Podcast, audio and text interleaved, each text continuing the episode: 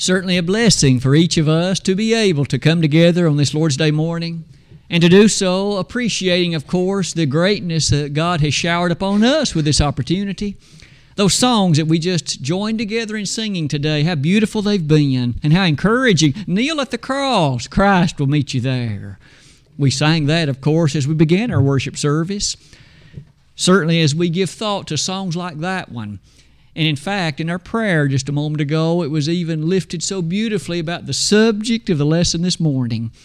Brother Dennis didn't, uh, I didn't talk with him about that, but the idea is going to take us directly to the Lord's Supper, and that's part of the title of the lesson this morning. For the next few moments, I would invite you to at least reflect with me upon some of the beautiful statements the remarkable description in the inspired Word of God touching the beautiful memorial that we call the Lord's Supper. This opening slide will be an introduction as it motivates some of what is about to follow. We all understand, do we not, that the worship of the God of heaven is a signally important activity.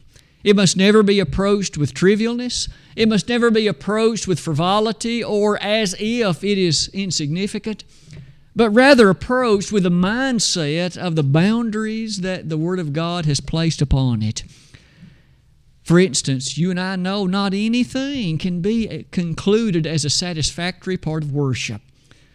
You and I are not allowed to turn cartwheels, say, down the aisle and claim that that is acceptable worship. We aren't allowed to do that which is our desire, but rather worship, of course, is directed to God. In many ways, that's an apt definition, isn't it? Worship consists of this acts of reverence directed to God. What does He want? What is it He has specified? And so it is. As you move along that slide with me, we appreciate He has identified only a rather small grouping of things Things like singing, things like proclaiming the Word of God. You and I often call it preaching. Things like giving as we've been prospered, we call it the contribution. Things, in essence, like prayer as we have done this morning. But also things like this, which is exactly and explicitly the Lord's Supper. As we close that slide, then, why don't we do this? Let's take just a few moments and rehearse the Lord's institution of it. For after all, what man or what group of men could have had the genius to institute it? For we have not that authority. But the Lord did. And so, would you revisit with me some passages I've asked you to consider on this next slide? I will speak about some of these matters, and thus we will pause to read a few of the verses.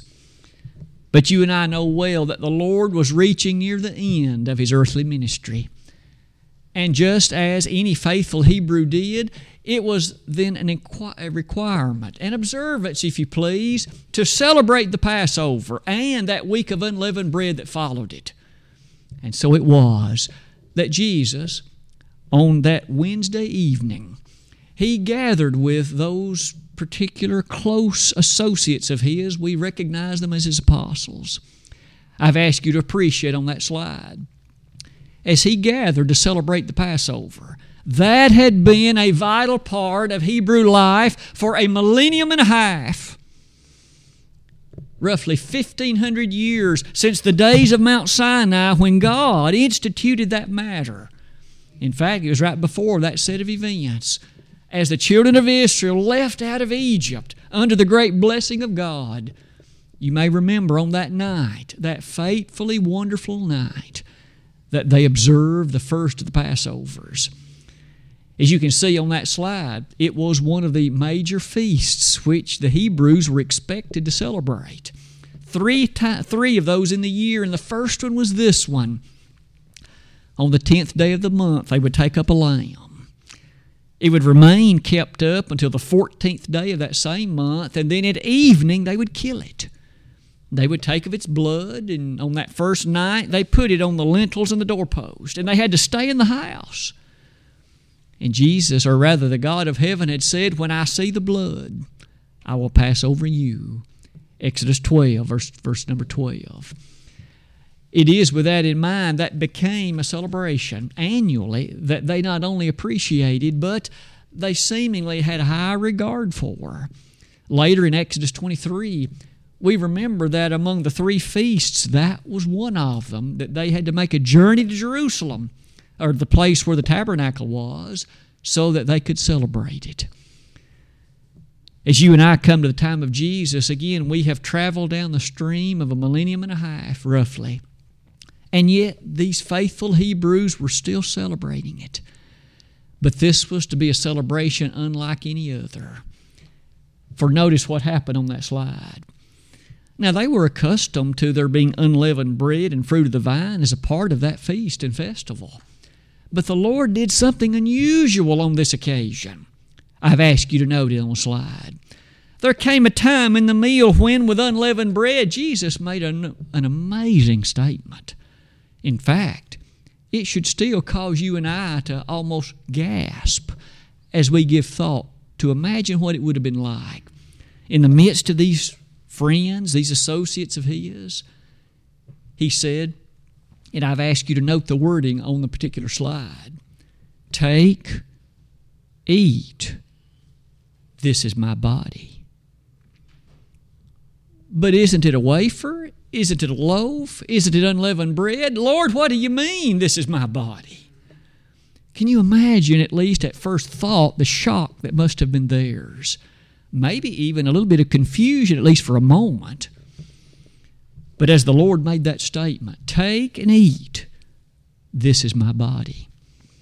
You and I have a number of gospel accounts Matthew, Mark, and Luke, all which give us statements that harmonize to put together some of what you see on that slide.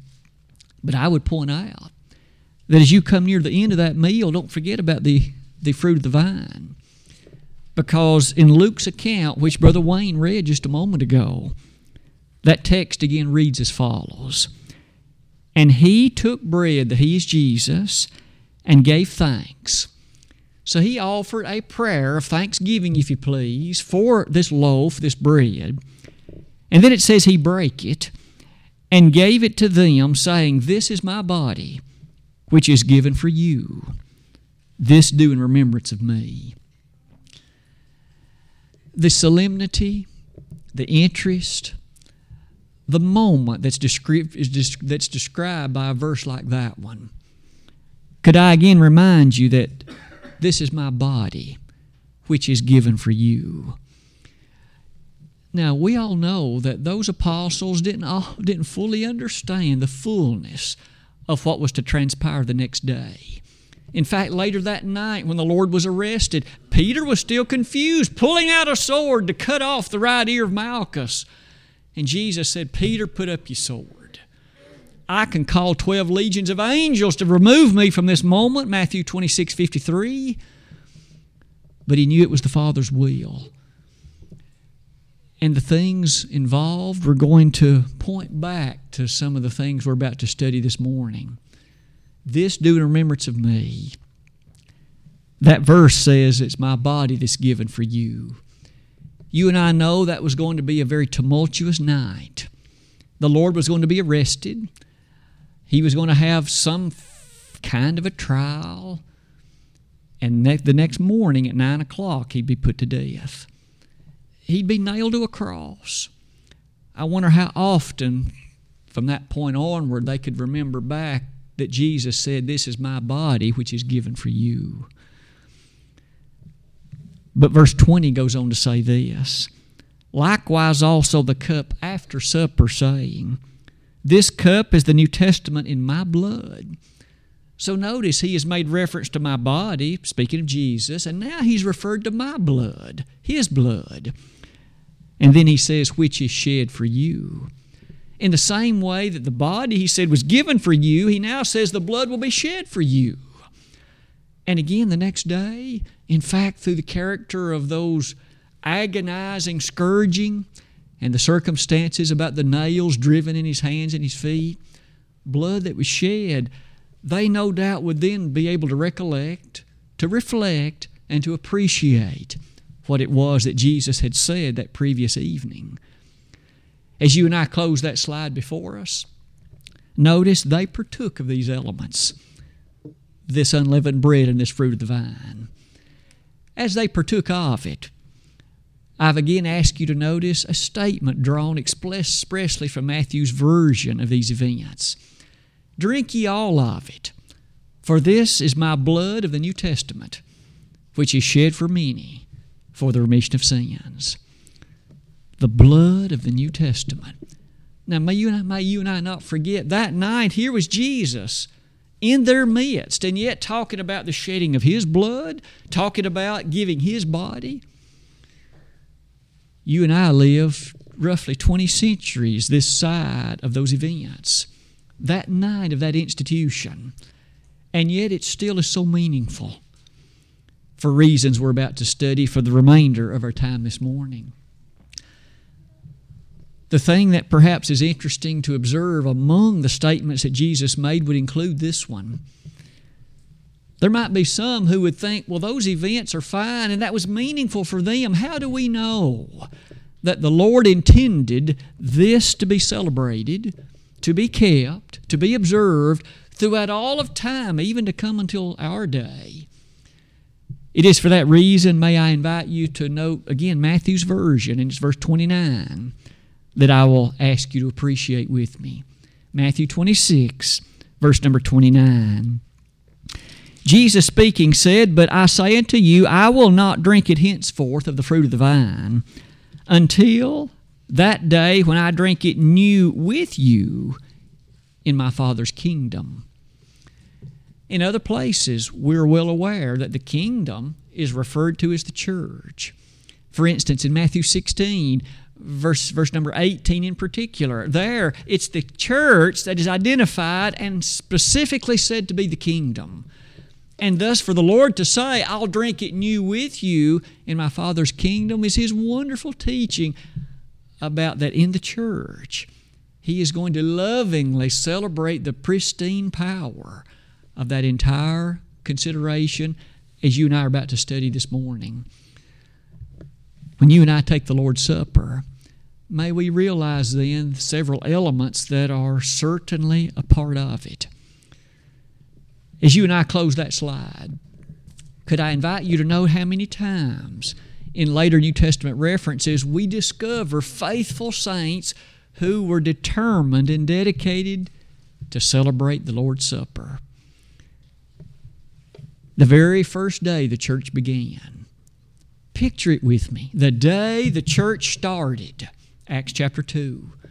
A beautiful statement occurs in verse 42 of that chapter. And remember, as roughly 3,000 were baptized and became Christians that day, we find this unforgettable statement. They, that's the converts, it says they steadfastly continued in the apostles' doctrine, in fellowship, in breaking of bread, and in prayers. From that day forward, they were faithful to appreciate the very thing that the Lord had instituted. Isn't it interesting that as the church began on that first day of the week, it was a Sunday? That's the day the church began. Not only that, go forward to Acts chapter 20 with me. Here it's the third missionary journey. We are over two decades after the establishment of the church. And yet, as Paul arrived at the city of Troas, it says that the brethren there came together for the Lord's Supper. They came together to break bread. It wasn't a common meal, as the context will clearly indicate to us. So when you and I celebrate that, we're doing what they did in Troas centuries ago. We're doing what they did on the day the church began. Not only that, it's interesting to observe the church in Corinth given to it as well. For Paul devoted more than a whole chapter in many ways to refer back to issues about taking the Lord's Supper. I might suggest at this point, we have yet to do that in our service this morning. But you know, and I know the emblems are on the table in front of me and also in front of you. In regard to these emblems, how should we partake of it? Does it matter? Are there some things that are critical expectations on the part of Jesus, which if we fail, then we really are almost insulting Him? We are taking of it in a way that is disgraceful and inappropriate. It certainly would behoove us to know anything He has taught about the celebration of the Lord's Supper. I would even suggest the name is significant, isn't it? It's not the church's supper, it's the Lord's Supper. Paul referred to it that way in 1 Corinthians 11. And for that reason, we of course have maintained that name for it. First thing to observe here are a few things that are, are important for us as we are vitally and spiritually strengthened in light of the Lord's Supper. The first order of business is to reflect on communion. Sometimes that word is used even, isn't it, in connection to the Lord's Supper. In 1 Corinthians chapter 10, we have the following statements that point us to the significance of communion. May I read just a couple of the verses of that wonderful chapter? 1 Corinthians chapter 10. Verse number 16 says, The cup of blessing which we bless, is it not the communion of the blood of Christ? The bread which we break, is it not the communion of the body of Christ? Two times in one verse, once in connection to the fruit of the vine, once in connection to the unleavened bread the word communion is used. I've asked you to reflect with me upon the meaning of that little word. The original word was koinonia, and it frequently is translated fellowship. In fact, quite often. And so, in this instance, you and I appreciate that as we faithfully partake of the Lord's Supper, we are enjoying a fellowship with the amazing Son of God. Now, it's true that we are strengthening one another, no doubt about that. It is an encouragement to you and to me to see other faithful Christians who are dedicated to the cause of God and who take that Lord's Supper. But may I suggest that it says here a communion of the blood of Christ. It also makes mention of the communion of the body of Christ. And then this explanation is given for we, being many, are one bread and one body, for we are all partakers of that one bread. You and I, as we partake of the Lord's Supper, enjoy a togetherness with none other than Christ. We, after all, when we obeyed the gospel, we became a member of His army, we became a member of His kingdom, and in so doing, we enjoy, according to this, a beautiful fellowship with Him. Did Jesus later say to in Revelation chapter 3 that if you and I will open the door, he will in fact come in and sup with us and we with him? Did he not say in Hebrews 13, I'll never leave you nor forsake you? We have an association with him in which we, by virtue of our agreement with him, we walk with him. And this first day of the week assembly, affords an opportunity that that communion is highlighted. We enjoy being in Christ, to be with Him. I'm reminded the words of Paul, aren't you? In Galatians 2:20, I am crucified with Christ. Nevertheless, I live, yet 'tis not I, but Christ liveth in me. For the life that I now live in the flesh, I live by faith in the Son of God who loved me and gave himself for me. Paul said Christ lived in him. If you and I are faithful Christians, then through the power of His Word, He lives in us. He motivates our thinking, He motivates our words, He motivates our actions. The Lord's Supper is a beautiful statement of the enjoyment we have and the reality of our communion with Him. One last thing about that opening point. If it's a communion, then, that recalls to our mind His body and His blood, doesn't it point out the need for our humility? The need for abasing, if you please, ourselves?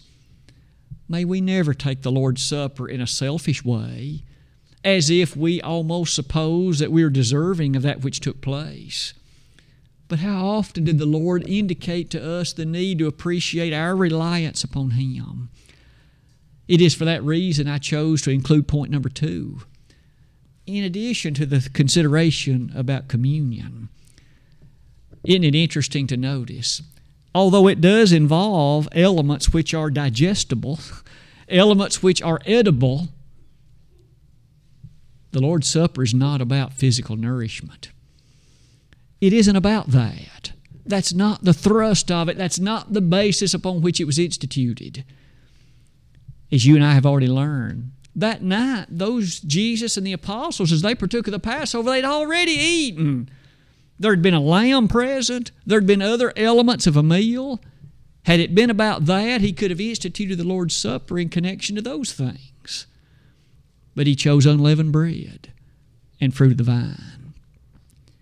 He reached a point in the meal when, with the other things set aside, he took this particular unleavened bread and said, Take, eat, this is my body. And in regard to that cup after supper, this is my blood. We understand he wasn't saying literally his blood was in that cup, but he was teaching a dramatic truth. It wasn't about physical nourishment. For that reason, the bottom of that slide, doesn't it remind us, sadly, what some in Corinth had been doing? As you and I read 1 Corinthians 11, beginning in verse 18, we find that amazingly, the church in Corinth had come to this kind of behavior. They'd bring their meal from the house, they'd eat a meal, and as a part of that, they'd take the Lord's Supper. Can you believe it? You and I today, as often as we enjoy perhaps church fellowship meals, dinners on the ground as it might be called, we understand that's not the Lord's Supper. That's not the time and the place to attempt to observe it. Because the Lord's Supper is not about physical nourishment, it's about something in many ways far greater and far more special. At the bottom of that slide, notice that Jesus said this I'll not partake of it again until I do it with you in my Father's kingdom. Highlighting again that communion and the idea of the spiritual value, the connection, and the spiritual meaning that this all brings. The third point, the one that follows almost directly from that one, would then be an emphasis upon the word that Jesus used. And he used this more than once. I chose to emphasize it as well the word remembrance. This do in remembrance of me. So each of us could ask the question how do I usually partake of that Lord's Supper? The kid in the seat's playing, I'm making faces with him or her, thumbing through the songbook, thinking about the ball game I'm going to play tonight, thinking about what I'm going to have for lunch you know, for doing that, the fault doesn't lie with the master, it lies with me. Am I remembering? We all know what the word remember means. It means to call to mind events, things of which one is familiar. And in this case, it's not as though you and I were there at the time the Lord instituted it, but we have read about it and we know what He has said. For that reason, this idea of remembrance is positioned like this This do in remembrance of me. As we partake of the Lord's Supper, it's critical, it's crucial that we remember. It isn't the time to think about tomorrow's work. It isn't the time to think about the movies. It isn't the time to think about lunch, supper, any other particular thing. But to make an effort, a concerted effort, to think about the body and the blood of the Master. It is the case on that slide. About the middle of it, I would ask that we perhaps be mindful of something. I suppose as all the elements of the worship take place, it might be easiest to let that one become a habit. Some gentleman's going to pass me this plate, I'll take a cracker, I'll eat it. He'll pass me a cup and I'll drink a little grape juice. Well, I've got that behind me until next Sunday. I hope that we don't allow it to become that ritualistic, a habit that seemingly is that meaningless, but rather as we partake of it, maybe to do whatever we need to do to encourage remembrance. Some people find it helpful to close their eyes and try to make a mental image of Calvary, the body of Christ maybe to think somewhat about the scourging that leads up to it, and the events about his body being penetrated by those nails and his skin being so opened by the wounds that he had experienced. If that's helpful, might we seek to do that? Some, perhaps better, are able to keep their eyes open and have a mental image of Golgotha, the circumstances that surrounded it, and almost to picture what it would have been like to be there. Whatever may work better for you or me, it's important we remember. And in that remembrance, 1 Corinthians 11 maybe even addresses it slightly differently. I've asked you to reflect upon that passage, and so let me read verses 24 and 25. Keep in mind that these were words that were written a number of years after the Lord's institution of the supper. And so, as Jesus, in fact, had done that, now Paul is reflecting upon it, and by commandment he said, And when he had given thanks, he brake it and said, Take, eat. This is my body, which is broken for you. This do in remembrance of me. After the same manner also he took the cup when he had supped, saying, This cup is the New Testament in my blood. This do ye as oft as ye drink it in remembrance of me. And so I know that we have a consideration of it, but may we emphasize in our own individual heart the importance of remembering. Paul told those Corinthians, both with respect to the blood, namely the fruit of the vine, and with respect to the unleavened bread, it's critical that you remember. Not only that, lesson number four. Could I invite us to consider, at least briefly, that one of the additional things that we do as we partake of the supper is not merely looking backward I know how important it is to remember because the Lord said so, but I paused at verse 25.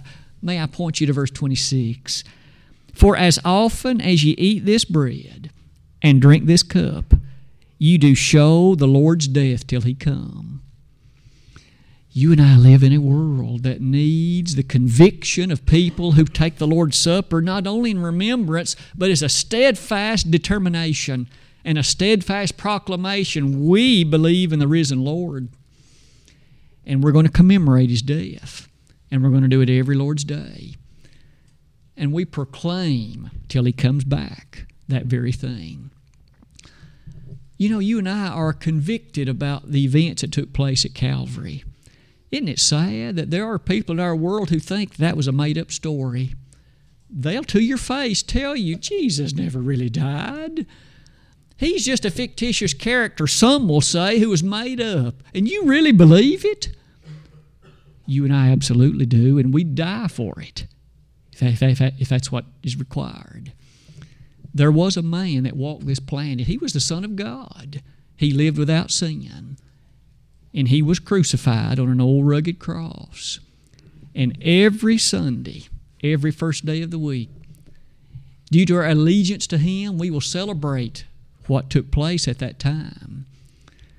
These four lessons that have ta- taken us to proclamation, I would suggest they speak volumes.